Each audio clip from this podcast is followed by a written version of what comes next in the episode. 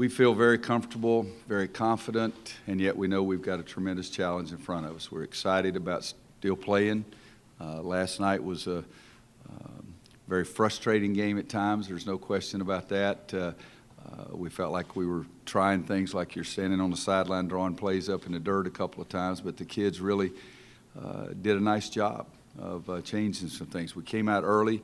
We made a bunch of shots, a bunch of threes, and everybody thought it was going to be easy and uh, kept saying that they were going to come back at us because they're a competitive bunch of kids. And Jay Wright's clubs do that, so we felt that way. But uh, they did. They got more aggressive, and then they made a great uh, run right before the half and uh, started the second half. And uh, everybody has seen me coach before knows that I've taken five guys out at one time, several times in my life, and most of the time when I'm really mad at them.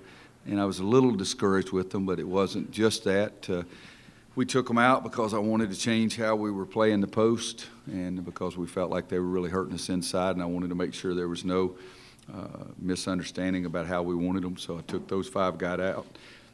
Kneeled down in front of them. I didn't even see two plays during the game because I was talking to those guys. And uh, uh, then we went back out there, and then later in the game, uh, uh, we went back to our big lineup and, and tried to keep Reggie and PJ in at the same time because – uh, we felt like we were going to need to make some outside shots. And so, fortunately for us, uh, the kids stepped up and made some plays. Marcus made two big plays. Uh, uh PJ and Reggie made some big threes for us, and we did get a little bit better on the defensive end. So, fortunately for us, we're still here playing and know we have a big time challenge in front of us. Questions? Start right here in the front row. Greg Barnes in South Carolina. Coach, the game yesterday, you got hot from three early, built that 20 point lead, uh, then didn't hit one for 16 minutes. That's when they came back, retook the lead.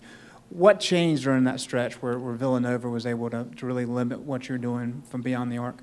It was, it was a combination. I mean, defensively, we weren't very good, so they were scoring, so we weren't getting it out on our break as well.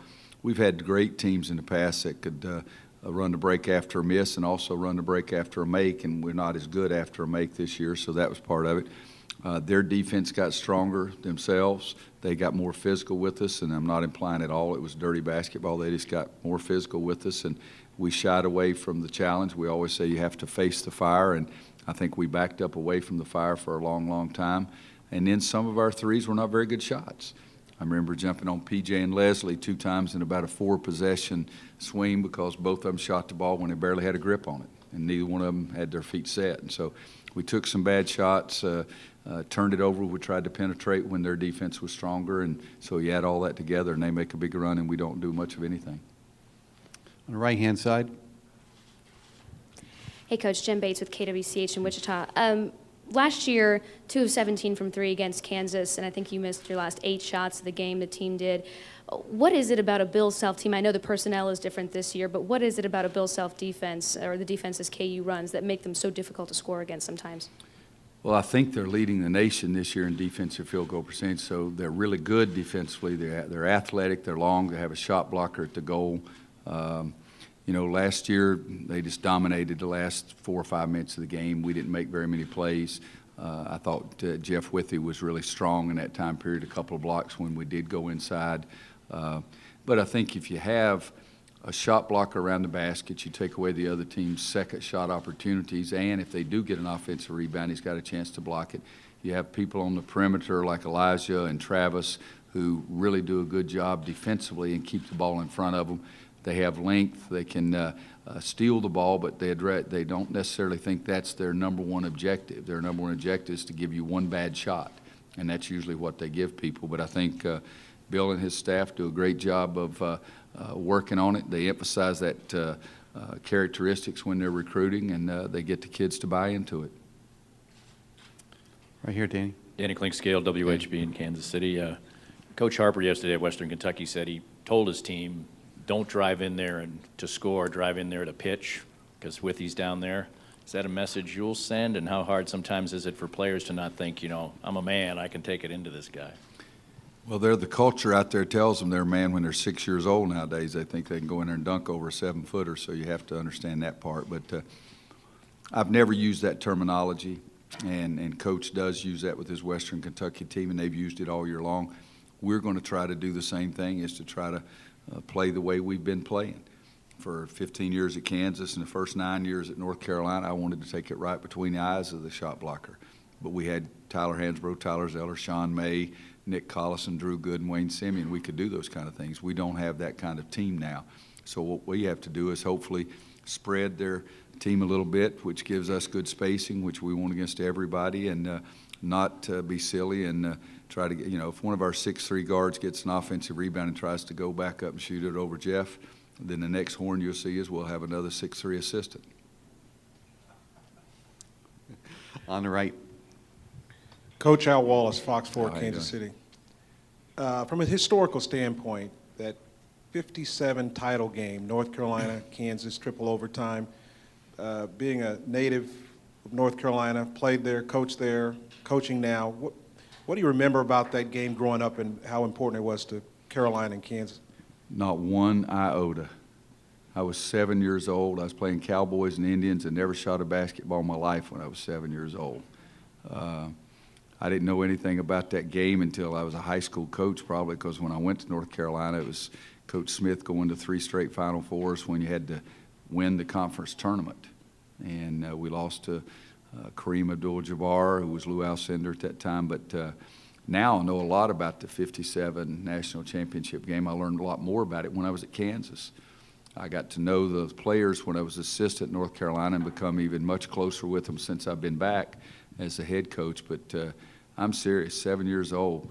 I'd, I'd never played a game of basketball in my life, so I didn't know anything about it then. But Lenny Rosenbluth is here this weekend, and he was the National Player of the Year in 57. And uh, Dick Harp was a great mentor to me and a great uh, coach at Kansas and a mentor to some fantastic youngsters. And I know he was coaching that team, and he and I had several conversations about it when I was at Kansas. Uh, uh, Tommy Kearns, I've played some golf with. He was a starting guard on the North Carolina side at that time. Uh, Joe Quigg's son played for me on the JV team when I coached at North Carolina as an assistant. So I do have a lot of ties, but I didn't know anything about it at that time.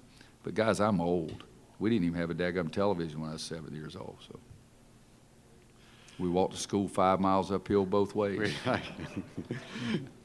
We are halfway through this session. Two questions are It's up. good. One It's here already deteriorating. And one on the aisle, and then we have three here. Go, please. Uh, Luke DeCock, Raleigh News and Observer. Uh, one of the things about Kansas, um, I'm not sure you guys have seen a team since you went to the, the lineup that has that kind of length on the perimeter. Um, you know, Reggie and PJ usually, very, you know, tend to have an advantage over a lot of the guys guarding them. Does that change the way you do any things? Obviously, with Villanova, you got Jackson in there to kind of open some things up. Is that something you might look at again? Well, there's no question they led the nation in defense field goal percentage for a reason, and it's not just Jeff Withey blocking shots because uh, Releford and uh, Young, uh, all those guys, McLemore, even though his, uh, his first year is uh, playing in the games, I mean, he's been there two years, they do have tremendous length. It's, uh, we've had some teams like that ourselves in the past. Uh, even, even when we had Ty, Ty was so fast so quick that he made problems for everybody, and then we had Wayne and Danny and Marcus on the perimeter. So I think length always helps you. I think the uh, uh, size enables you to close out better. Uh, the size enables you to deflect more passes. Uh, the size enables you to bother more people's shot. I've always said that uh, Jimmy Boeheim's zone at uh, Syracuse was really effective because he had the long athletic player who could close on people like the old people talk about defensive backs, how quickly they close on you. But uh, uh, they, uh, they recruit a style of player that they really like that fits in, and then they're able to sell that youngster on doing what's best for the team. And uh, the way they defend is a huge, huge part of their success. Left-hand side, Roy.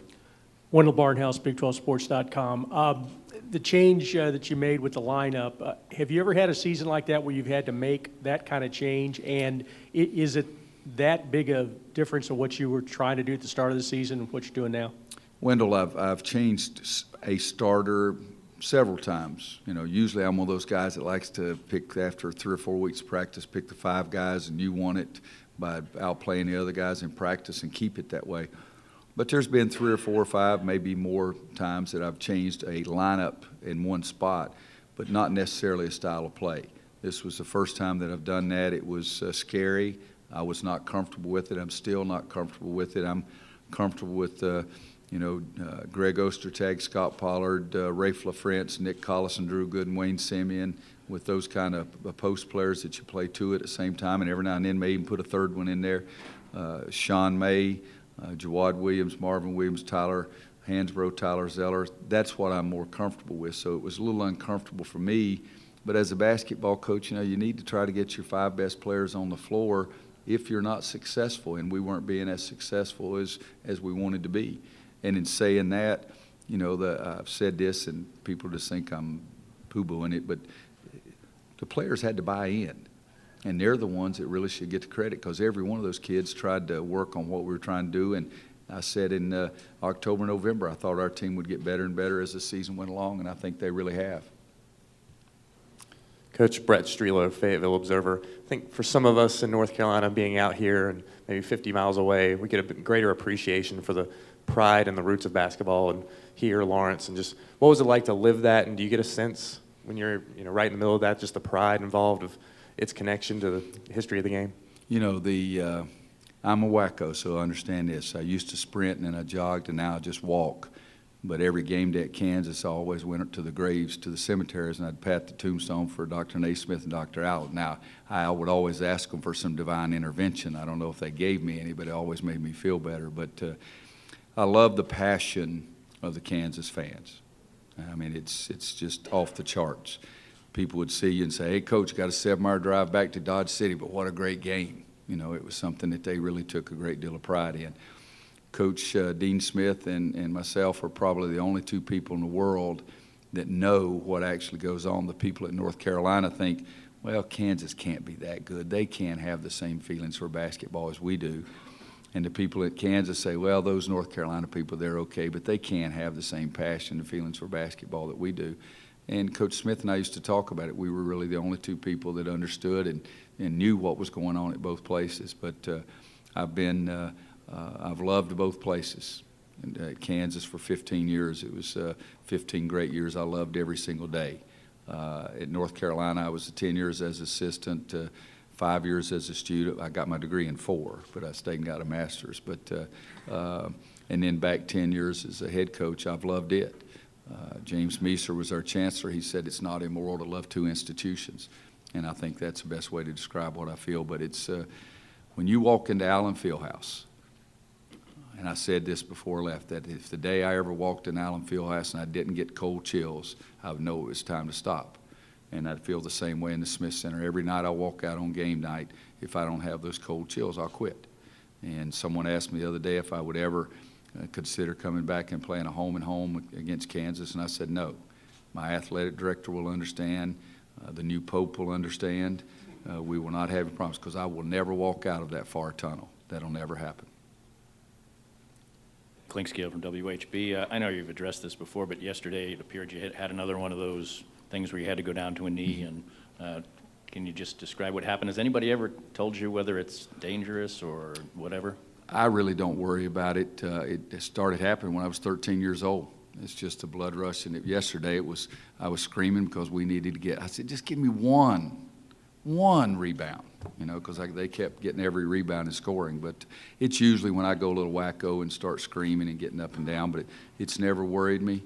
Uh, the doctors at Kansas checked me out any way, in every way you can. The doctors at North Carolina. The only unsettling thing is I'm not sure they really care that much about me. They just don't want me to die on their watch, you know, is what it is. But no, it's, it's not vertigo. Vertigo, I have some significant problems with it sometimes, but that's Again, I was 13 years old. I started doing that when I was catching in Babe Ruth Baseball League. We are under four minutes. We have three questions up. Go, please. Brett Friedlander, Wilmington Star News. Uh, going back to the other Brett's question a second ago, uh, you've gotten a pretty good reception here. Do you think that after 10 years, that uh, that folks have finally gotten past that whole Roy, Kansas, North Carolina thing and, have, and are moving on? And then, Well, you and then I got another question. Uh, with the impending snowstorm that's coming up, is that any kind of a distraction, especially if it takes a while to get from the hotel to the building? No, it's no distraction. You know, unless the roof goes off, we'll still be able to play and the whole bit like that. But that part so far hasn't, hasn't been a distraction. Time heals all wounds. People told me that, and you know, it's taken me a long time to realize that. But I've had some wonderful friends at Kansas that'll always be extremely important to me, and those people have uh, been fantastic. But I had some people that were very disappointed when I left, and uh, and and I knew about that. I had some people at North Carolina were very disappointed when I didn't go back in 2000, and they let me know about that. Uh, But uh, I do believe that time heals all wounds, and uh, uh, I, I'll, I'll tell this story. I've told it a hundred times. I had a guy in an airport came up to me and said, "Hey, coach, uh, nice to see you, but I'm a Kansas fan." I said, "So am I." And he sort of looked at me weird and he walked away. He went down a couple of gates and he came back and he said, "You know, you really surprised me with that answer." And I said, "You shouldn't have. 15 years, heart, body, and soul." And I said, "When I was coaching at Kansas, Kansas was my favorite school, and North Carolina was second. I'm coaching in North Carolina, and that's my favorite school, and Kansas is second. And uh, uh, but the people have been really nice. They've been people that uh, uh, driving by on the streets when we're out walking in the morning that have been yelling and saying nice things. Uh, I've only had one that yelled something that wasn't quite as nice, and you know, but that's that's part of it. But uh, uh, this is a special place. Basketball out here is extremely important, and I love those places. We have time for two questions. We're going to take this one and on the aisle, and here we go. Coach, you mentioned the team having to buy into what you're wanting to do and that being part of the process. You've talked a lot this year about you know a lack of a sense of urgency, uh, not so much over the last month. So does that kind of apply as well that they had to buy into to that aspect of it? You know, I think everybody, you think you grow up nowadays and you're the greatest thing since sliced bread as a seven-year-old and a 12-year-old. And I mean, we had Kendall Marshall. He was the number one basketball player in America as a sixth grader. Jesus, what the dickens does that mean? You know, that kind of thing. But uh, so they do buy in, but there's another level. You got to be all in.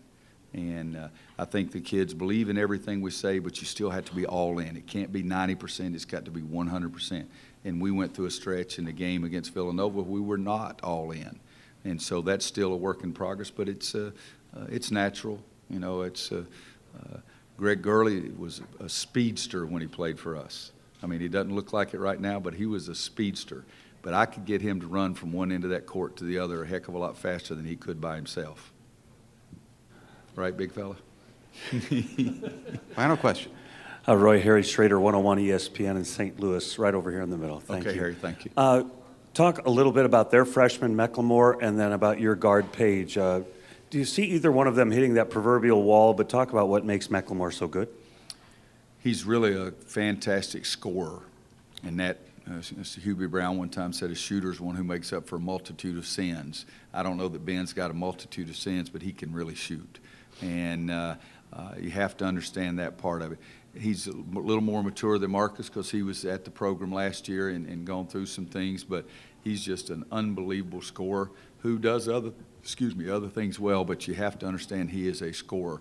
Marcus right now is a distributor who's going to be a better scorer. He's a tough little nut that I think is going to be one of the best point guards in college basketball. And I think McLemore right now is, is one of the best uh, wing players that there is in all of college basketball.